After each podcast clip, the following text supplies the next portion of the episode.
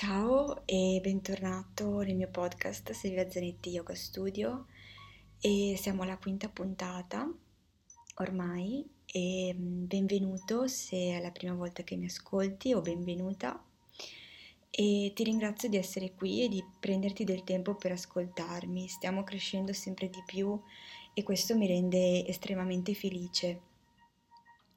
Mettiti comodo magari a gambe incrociate, con la schiena dritta, in Sukhasana. Rilassa le mani sulle cosce, allunga la schiena, chiudi gli occhi se puoi o mantieni i soffici. Oggi vorrei parlare del termine asana. Asana è una parola sanscrita che significa stare seduto o sedersi.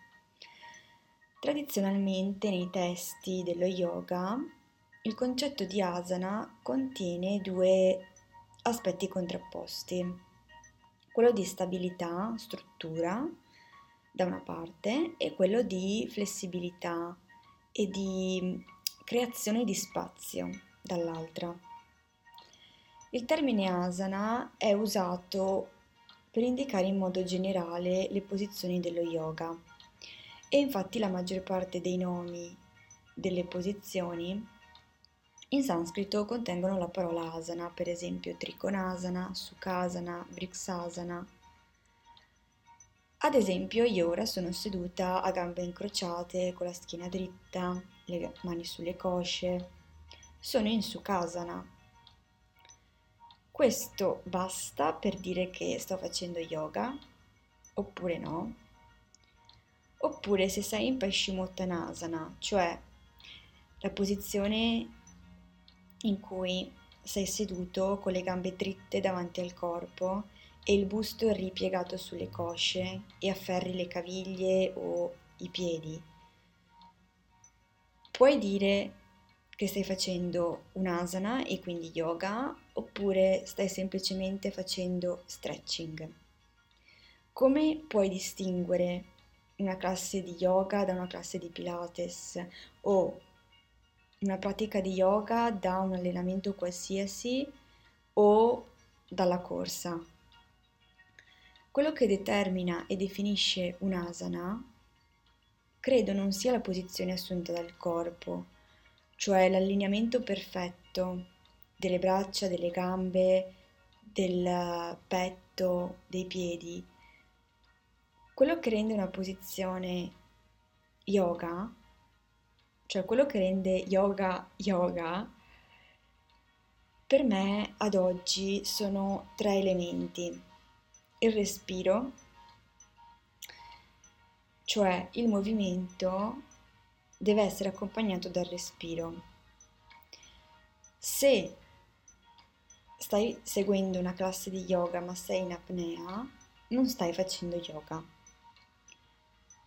Il secondo elemento è la consapevolezza, cioè l'intenzione di stare nel momento presente.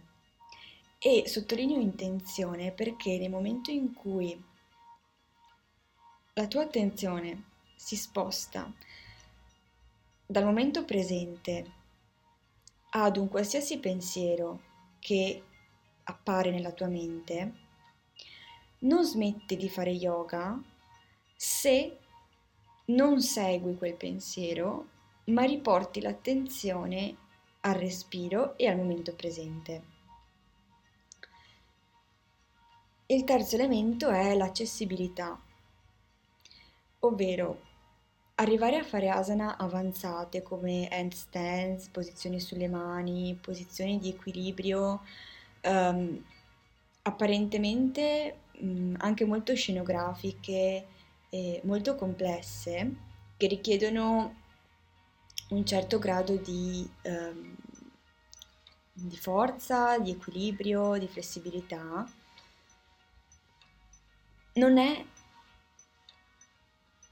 non vuol dire per forza essere ad un livello avanzato nella pratica. Praticando yoga ho davvero sperimentato e capito la bellezza del percorso di trasformazione e la bellezza del processo, cioè la parte interessante sta nel processo di trasformazione e nel lasciare andare il mito del risultato. Quindi sul tappettino, ma anche al di fuori del tappettino, nella vita di tutti i giorni. Ciò significa che se riesci a fare una posizione perfetta nell'allineamento e nel movimento, ma manca il respiro e manca la consapevolezza, la presenza, non stai facendo yoga. Per questo credo sia fondamentale praticare ascoltando il proprio corpo. Cioè, lo yoga è il mezzo per capire il tuo corpo e la tua mente, mentre il tuo corpo e la tua mente non sono i mezzi per raggiungere gli obiettivi che ti fissi. Da qui si pone un'altra domanda. Allora, sto facendo yoga quando per esempio vado a correre e mantengo uno stato di flow, di presenza, di attenzione al respiro? La mia risposta in questo momento è sì. Sto disegnando e sono consapevole e presente in quello che sto facendo. Sto facendo yoga? La mia risposta è sì. Certo che diventa difficile stabilire dei confini, dove finisce la pratica dello yoga e dove inizia qualcos'altro.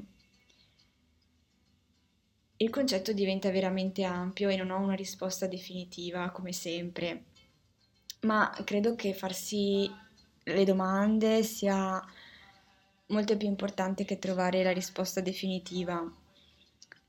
E mm, spero che questo podcast vi sia piaciuto e non vedo l'ora di praticare insieme.